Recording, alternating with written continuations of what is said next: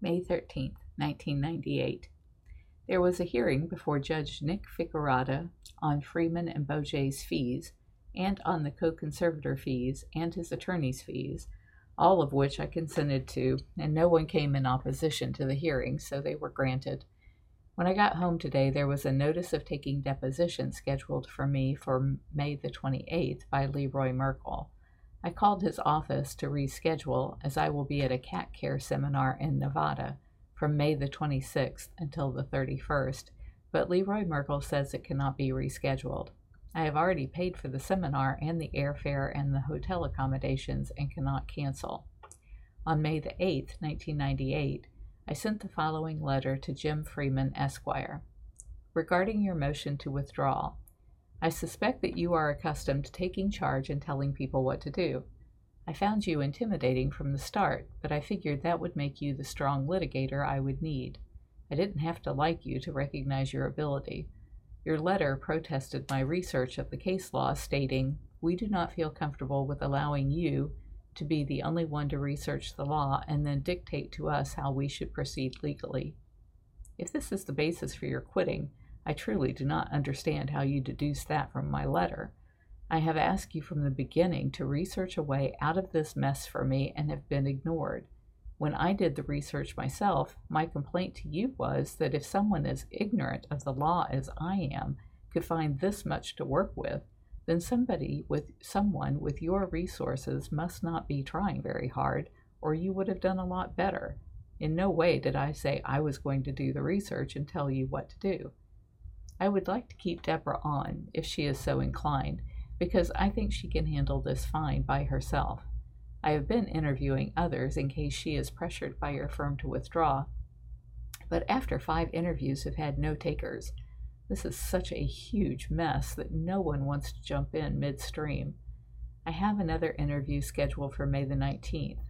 I have spoken with Al Kazin, Steve Hearn, Fletcher Belcher, Eileen Garcia, and Vicky and I didn't put her last name, so I don't know Vicky who, who all agree that with the power of attorney there is no cause for a conservatorship, but no one wants to argue that before the courts.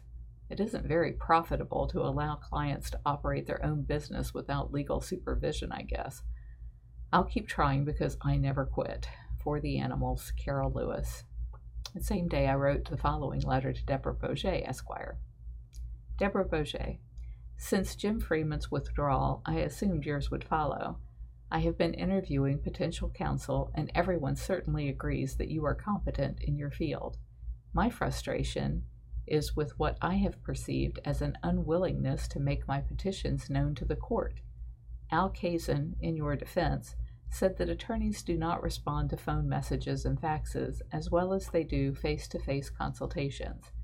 He claims that an office visit is the catalyst that heats your file to the top of the pile, and that in the afterglow of the meeting, the dictation is done while the attorney is still thinking about the matter. From there, it starts to make its gradual decay to the bottom of the stack. The only way to keep breathing life into the case is to keep scheduling appointments during which time you have to pay the attorney you have to pay for the attorney's undivided attention. I respond better to faxes because I don't like people demanding my undivided attention, and a fax is a paper reminder on my desk that I can't clear until I've handled the issue. I can respect I can respect the differences in the way people are motivated to accomplish a goal. If sitting down with you will get the results I want, or at least some valid reason why you can't do what I'm asking, then have your secretary tell me when. If faxing my request to you is ineffective, or, as in Jim's case, embarrassing, then it is a waste of my time and money on my part. I've always preferred to put things in writing so there's no doubt about what I said, but I can still do so by mail or in person if you prefer. I think you have the capability to handle this case. I need to know if you have the desire. For the animals, Carole Lewis.